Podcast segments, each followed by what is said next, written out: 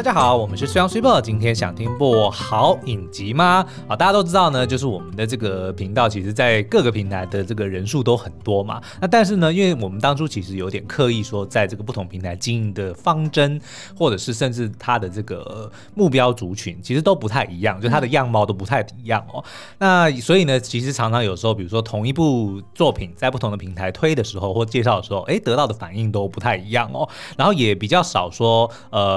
然后每个平台上面大家敲碗的内容也不尽相同，但是呢，最近就有一部大家不管是在 Facebook、IG、YouTube、Podcast， 哇，那个敲碗的那个程度哦，真的是让我感觉跟这部戏里面的男主角有点像。怎么说？好，先讲这部戏呢，叫做《不良执念清除师》哦。Oh no, here comes trouble。他英文是这样翻的、哦。对。然后呢，这个男主角要先讲一下剧情，他才知道为什么我的感受是这样。反正呢，他就是能够看到灵体。的一个少年哦，那这个灵体呢，其实他的这个真实的身份就是所谓的执念，我待会会解释执念是什么哦。那反正呢，就是说这个男主角他叫朴一勇，就是由这个曾敬华所饰演的哦。他就是因为他看得到嘛，所以呢，就一天到晚会有这些灵体执念跑来说帮我，那怎么帮不知道，这就是影集里的一个笑点啦。所以我就有一个感受说，就因为我那个时候没有看，我只是就是收到非常非常多的这个敲碗说要讲不良执念哦，那我看了之后我突然就觉得我就是不易有然后呢这些听众朋友呢就跟执念一样说讲我帮我解析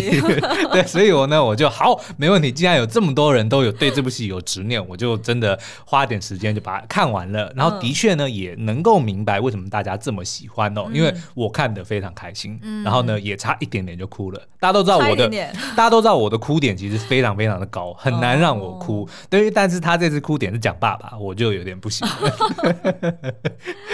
好，那如果大家也想要就是跟这么多的执念一起来聊这部影集的话呢，那欢迎大家也可以到就是Line 里面我们开了一个聊天室，那你可以从就是 Line 的社群功能里面直接搜寻那些电影教我的事，对，或者是呢你就直接到我们的文字说明栏里面有连结，你直接点进去，然后输入 lesson LESSON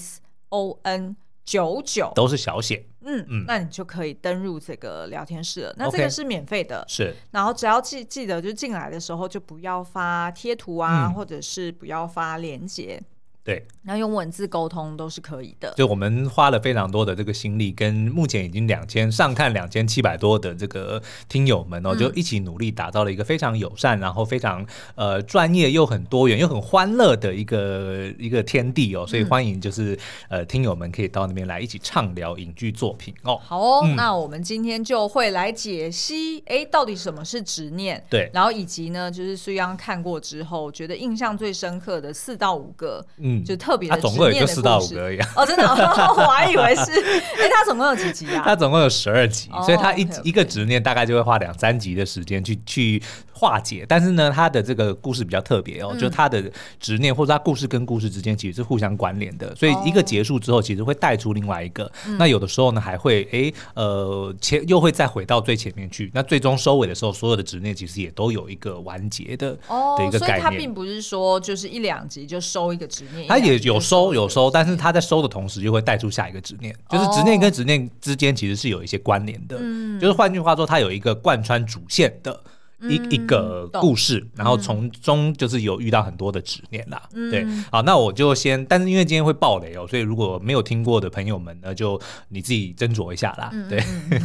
好，那我们就先来讲哦，不良执念清除师是什么东西？那它呢是12集的影集哦，应该是在爱奇艺上跟8大。好像对，那现在已经全部播完了。那它是由这个切小金家的旅馆的编导林冠慧哦，他自编自导的这个奇幻影集哦。而且我听说就是导演他还有出来跟大家提示说，就是如果大家想要看第2季，其实我已经有备好故事了那大家赶快出来多多敲碗，这样子就可以有第2季了。我们非常希望能看到第2季哦，然后也希望能够访问到这个林冠慧导演，因为我有很多问题想要问他，就真的我蛮喜欢他的这个不管是剧本还还是他的这个拍摄的手法，我都非常喜欢。因为听说他好像有美式幽默哦，超美式的啊！我就觉得这根本就是打到我的点，好不好？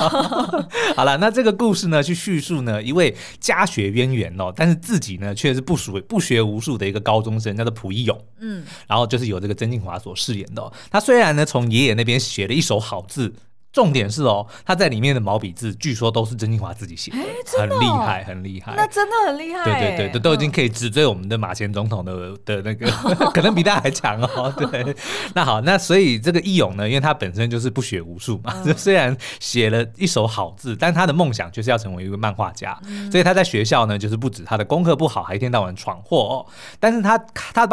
爸妈其实很开明，所以不以为意哦。可是义勇呢还是会觉得好像怕父母失望，因为如果你自己想嘛，你今天如果是想要画漫画，通常很难开口跟父母讲，尤其是你还小的时候，就你很难讲，因为大家都会觉得你一定是不想读书，或者你一定就是不求上进，你才会挑一个就是因为大家都喜欢看漫画，那我想要当漫画家，但是并没有说真正的去评估说你到底适不适合哦，所以他就一直没有跟爸妈讲说他想要当漫画家这件事情哦，所以就只能够偷偷的去投稿网络漫画，然后就平日呢就好像有点漫无目的的在过日子哦。那但是有一天呢，义勇跟他的爸爸还有爷爷一起去搭公车的时候呢，发生了一个意外。那不止爸爸就身亡了，他跟爷爷呢也就陷入了昏迷。那2年之后呢，义勇自己就先醒了哦，苏醒，对，自己先醒来，然后却发现说，他可以看到一些化身为灵体的执念，然后就陆续要出现叫他帮忙哦。可是呢，他们都说不清楚要怎么帮，只是觉得他们很想要摆脱目前现在这个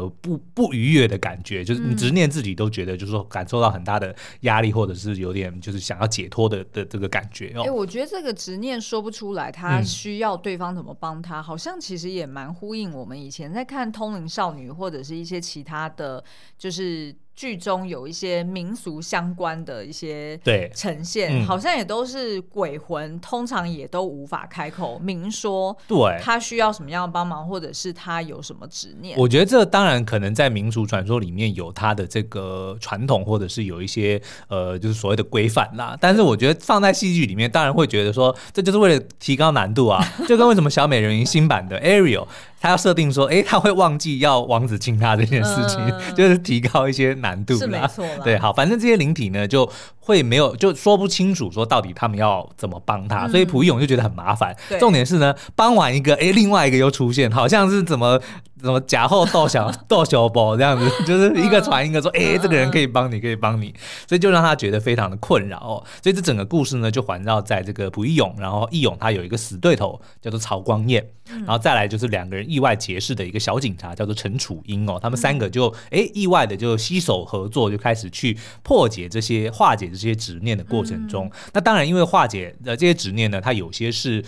往生者，那有些是这些所谓的灵体或者是物品，那当然也有些执念是源自于活人，那活人的时候就会牵扯到一些刑事案件，那所以这个警察的这个角色呢，当然就是负责去调查一些这些跟执念相关的阳间的一些案件，所以就变得非常好用的一个角色在这边啦。其实我发现现在基本上所有台剧都要有警察，我觉得会不会就是在真实世界里面的远景们都觉得说我们最好有那么闲对不对？ OK， 好，那这个影集呢，我自己觉得除了就是这个设定很耳目一新以外哦，那这个林冠慧导演他有一个非常独特的节奏跟幽默感哦，再加上演员们的诠释，里面有非常非常多的演员我都觉得非常的喜欢哦。当然这个主角像这个曾敬骅跟宋芸樺他们的这个火花就蛮好的，但是我自己蛮意外的是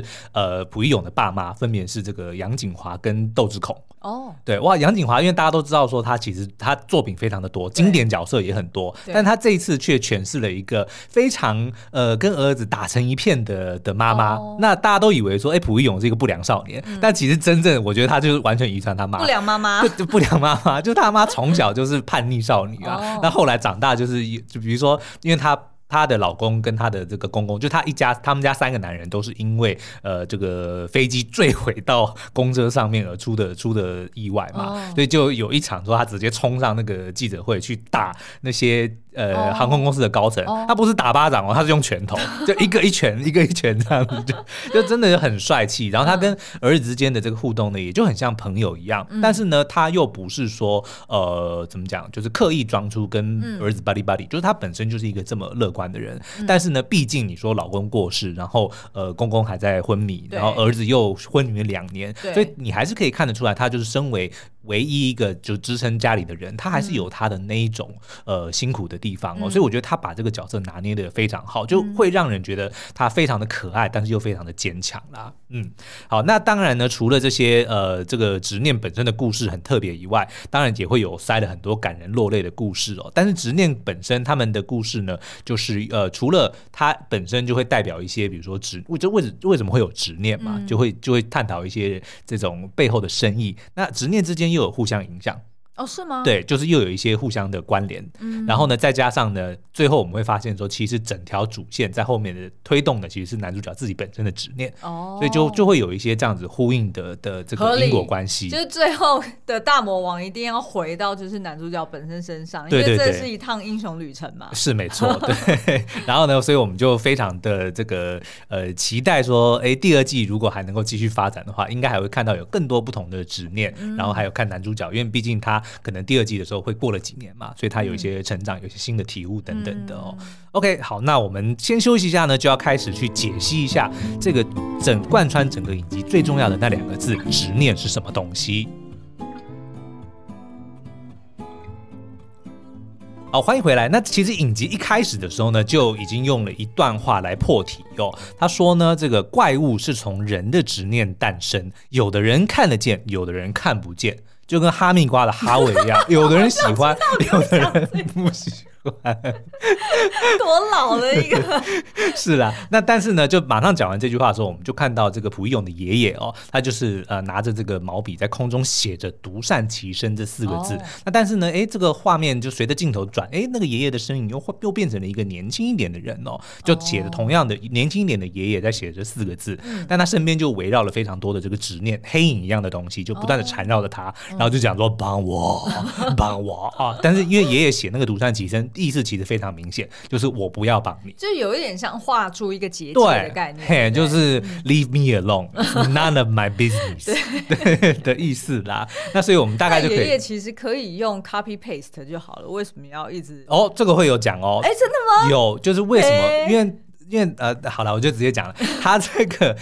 化解执念的方法呢，其实就是要朴义勇去用写下毛笔字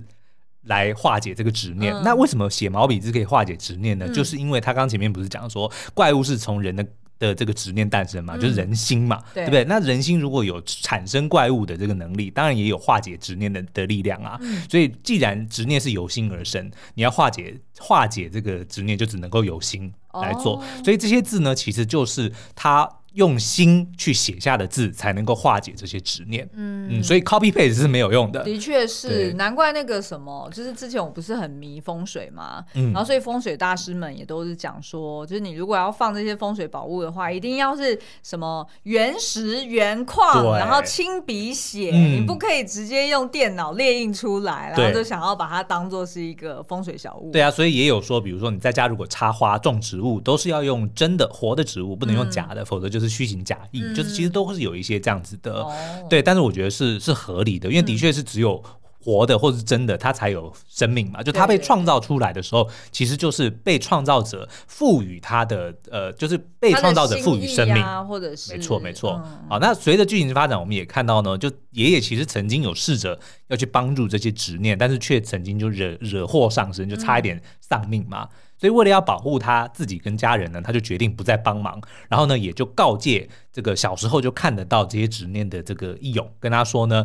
你自己才是最重要的，叫他要独善其身，就是不要随便去帮忙，因为这些东西就是永远帮不完，然后你总有一天你会惹祸上身，对，所以他就这样子告诫他哦。那在这个第5集里面呢，就是大家都很喜欢的角色，就是黑嘉嘉所饰演的这个侍女刺青执念，就她本身是一个刺青哦，然后呢，她就有用她是一个刺青的图腾，对对对对，就是一个古装的女孩子的一个刺青，她是刺是在一个人身上，然后因为那个人就是不断的跟他对话，所以让他有了生命嘛，所以他就出来用他那个很一贯的那个很可爱的调性，不调性就是他的音调去跟这个观众还有男主角解释说执念到底是什么。他说呢，执念就是人心的一部分，是你们的思念、悲伤、遗憾。那人的这些执念呢，就像是一面镜子一样，那这些灵体呢，就是被映照出来的具象化的生命。换句话说呢，如果你今天对某一样东西念念不忘，这个东西呢，就会因为长时间承载了你的情绪而被赋予了生命。就是这个影集的一个设定哦。那但是呢，大部分的时候这些情绪，这样子是不是跟咒术回战很像？咒术回战有一点像，然后也跟那个炼巨人也有一点像。炼巨人是恐惧就会变成恶魔嘛。对。好，那这个那但是呢，因为大部分的时候呢，这些情绪都是负面的，比如说有嫉妒啊、憎恨啊、然后厌恶啊等等的哦。所以呢，就会就这些执念呢，其实并不是每一个都乐于被创造出来哦。就他，因为他们也没有办法嘛。比如说像待会会介绍，其实有些小孩也不被对不乐于被父母创造出来，就是这个被强加的意志这件事情呢，其实就是我觉得也是一个影集里面想要探讨的东西哦。所以这些执念呢，它并不是每个都被乐意创造出来，所以他就会陆续的来到义勇面前，希望能够帮助他，就是有点像是解脱。脱离现在的这个处境哦，就有点像是用毛笔字帮他们超度的概念，有一点点像。那在这个影集里，刚刚有讲到义勇呢，去帮助这些执念的方法呢，就是要写出发自内心的字。那这个字的内容呢，就会呼应那个执念它被捆绑住的原因哦。比如说那个侍女刺青，就是黑嘉嘉，她因为呢心心念念就是把她刺在背上，然后每天把她当成家人最亲近的人，跟她不断讲话的那个人，就是范少勋演的那个角色哦。但是呢，他到死之前都不知道那个人叫什么名字，因为他从来没有在他面前讲他叫什么名字。然后他那个主人死掉了，所以他就希望义勇能够帮忙找到他的名字哦。所以在义勇经历了这些执念的故事之后，明白了他们各自的苦衷，他就能够发自内心去写出这些字，让执念们放手哦。那为什么这个义勇的字可以化解执念呢？是因为刚刚有讲过，这些字的力量，它跟执念诞生的根源是一样的，就是人的内心。所以人心呢，既然可以创造出怪物，当然也有力量去化解执念。那但是关键呢，就是义勇他在影集里面不断试图去收集一个字的纸片、碎纸片，去拼凑出来，对 MacGuffin 最后拼凑出来的那个字，叫做善。这个就是关键。但是我问一下，当初这个善是谁写的？是他爷爷吗？没有讲，但是有可能是他爷爷写的。反正呢，就是义勇他去不断的收集这些纸片，然后拼凑出来就是那个善字。所以这个就是化解执念的一个关键哦。那在这个影集的最后呢，义勇他在这个，因为他在又昏迷一次，他是又被撞吗？那反正就掉下来了。对， okay. 就是在弥留里面，他又见到了2年前过世的父亲哦。我们才知道，其实义勇他一直以来就是太思念他的父亲，而且有强烈的罪恶感，他认为是他害死他爸爸的。因为当天呢，就是他们本来3个祖孙3人要去一个地方，那但是因为义勇前一天他就是画漫画画太晚，睡过头，所以导致他们就得要搭晚一点的车，就搭上了那一班被飞机撞到的车，所以他就一直认为是他害的，是他的这个，因为他想要画漫画，然后又睡过头，害到他爸爸，所以他就一直有一个罪恶感，而且他非常想念他爸爸，所以其实某方面他爸爸就已经变成了他的执念啦。所以当他看到他爸爸的时候呢，就有一种很复杂的感情，因为他一直看到这些执念，他又希望爸爸能够变成执念，留在身边，但是又觉得那些执念很可怕，他不希望爸爸变成那个样子哦。那但是等于是说被留下来的那个灵体其实也很痛苦，而且就是有些就是怎么讲，比如说有些是骨肉分离啊，然后有些就是看起来有点而且都很偏执。就是执念们都很偏执，对，所以他不希望他爸爸变成那个样子。那但是这个时候呢，爸爸就跟他讲说，不是只有负面的情绪才能够叫执念。他说，快乐的、幸福的、好笑的，其实都是执念。然后这些东西呢，珍惜都来不及了，怎么会怕？所以那个义勇就看着爸爸，就把眼前就是心里藏了很多话，就讲了出来。然后他也明白了，爸爸虽然不在了，可是其实早就在很多很多地方留下了足迹，而且他自己本身义勇其实就是爸爸最大的执念，就是爸爸把他所有的爱，把他所有的寄托，把他所有 的所有的一切其实都留在了儿子身上，所以他就明白了说，其实执念这个东西未必是坏事，对，所以也就让他就是度过难关，然后就是也开悟了啦。那我自己觉得说他一开始好像觉得哦，你用善来化解这个执念，好像就是用很古板的什么邪不胜正，对不对啊？你这些灵体，你这些执念，那我只要有善在这边，我就能够化解你。但其实并不是，我觉得呢，他是在强调一个东西、一件事情或者是一个人都会因为各种原因而被形塑成某个样貌，就是那些执念。对不对？比如说很多东西可能是你一直想，像里面有一个是有一个叫石敢当，就是一个大石头，他当初是一个爸爸，他的小孩死在这个路口，因为车祸死在这个路口，然后呢他就很担心以后会再有类似的事情发生，他就搬了一颗大石头来，然后呢就祝祷说请你保护走在这条路上的孩子们。哦，对，那所以呢就是因为这个执念，这个念就让这个石头就形成了一个其实我这样听下来我觉得这出剧还蛮日本文化的，你们觉得？哦，万物皆有灵。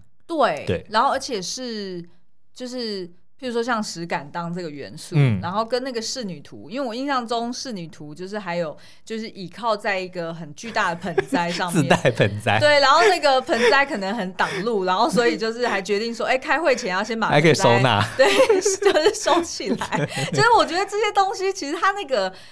你要说它是美剧节奏是没错，可是它的很多笑梗其实蛮日本的。对啊，所以我觉得它在地化的非常好。对，就是他，你能够感觉说，他的这个风格调性很不一样。你说的在地化，并不是说它是改编嘛，因为它是原创，不是改编。然后，所以你的意思就是说，它其实是有美剧的节奏，然后日式的元素跟一些幽默感，然后但是却用台式的方式演绎出来，所以就还蛮妙的。好，那回到刚刚在讲说，就是因为这个执念其实就是一个东西、一个人或者是一件事情哦，是因为某个原因而被形塑成某个样貌嘛，对不对？那就像剧中的这个执念，它可能是恨，它也可能是爱。但是更多的就是都是遗憾，对不对？那当我们去面对这些人事物的时候，如果能够抱持着一颗善心，去看待这些东西，哪怕它已经变得很扭曲，或者说它很偏执，但如果我们用一颗善心，我们去试着用自己希望被对待的方式去对待那样东西或那个人那件事情的话，我们去理解、去体谅、去包容。其实就可以消弭很多世界上不需要的仇恨，然后你不只可以让对方，你也可以让自己得到很多的平静。比如说，如果你今天看到一个东西，你很不顺眼，然后你就出言去骂，然后你就出言去攻击。其实这个东西你只会，你现在有在影射谁吗？我没有影射，我只是这样讲，就是这个巨带狗的感受，对不对？你就会不止造成对方更多的仇恨，你自己也会因此而不平静，对不对？但是如果你去包容，你去理解他为什么今天会变成这个样子，对这个执念为什么会想要逃脱，对不对？然后你去理解，你带抱的那个善心，你想用想帮助他的方式去理解他，你自然而然就可以化解很多这些执念。我觉得最近应该就是说，如果在真实世界里面会出现执念的话，我觉得最近应该是一条美人鱼，对吧？是就真的是很深的执念，然后辛苦大家了。对，所以我是觉得说，如果大家就是看了这个影集，如果能够get 到导演他可能想要讲的这件事情，就是为什么善可以化解执念，我自己认为就是因为这样，你去理解那个执念的成因。他为什么会变成这个样子？然后你用一颗善心去对待他，他自然而然就会被理解、被包容，那他自然就会放下，然后你也会获得平静。那另外呢，我也发现一件事情，就是他当然没有讲得很明白，但是呢，义勇写的这些东西其实是挽联。你知道什么是挽联吗？就是当一个人过世的时候挂在灵堂上面的那些东西。但是你知道挽联其实是干嘛的吗？大部分的时候我们看到的就是你刚刚前面讲的 copy paste 或者是影印，甚至现在很多都直接放一个荧幕在那边就直接电脑输出了，对不对？但是其实挽联呢，就是根据传统，它其实呢是里面有一个角色就是葬仪社的这个经理哦，就是当这个以前是爷爷的客户，那后来就是蒲一永他想要赚外快，就去承接爷爷的业务嘛。那这个经理呢，就跟蒲一永解释了他爷爷生前做的事情，然后告诉他说，为什么你爷爷的字不可取代？就你不要认为说这个什么人都可以做这件事情哦，是因为呢，这个挽联呢是家属他告诉了我们，就是这个老板或者是爷爷很多往生者生前的故事，然后你爷爷在斟酌了之后呢，他就能够写出这个独一无二的挽联，就是浓缩了家属对往生者想说的话，还有对他们的感谢。所以换句话说呢，这个义勇所写下的字呢，就是出自于他对执念们的故事的深切感受，他就让这些执念们感到被理解跟慰藉，所以这些字呢就代表了他们的渴望跟心声。所以当义勇呢发自内心的把它凝结成为文字，就保存了他们的意志跟思念，同时呢也安慰了留在人世间的亲友，才让他们能够因此而放手化解执念。那以上呢就是我们对于这个不良执念清除师执念的部分做的解析哦。那如果大家还想要听我们解析更多就是执念本身的故事的话呢，也欢迎到 Apple Podcast 底下5星留言告诉我们哦。那今天节目就到这边，下次再见，拜拜。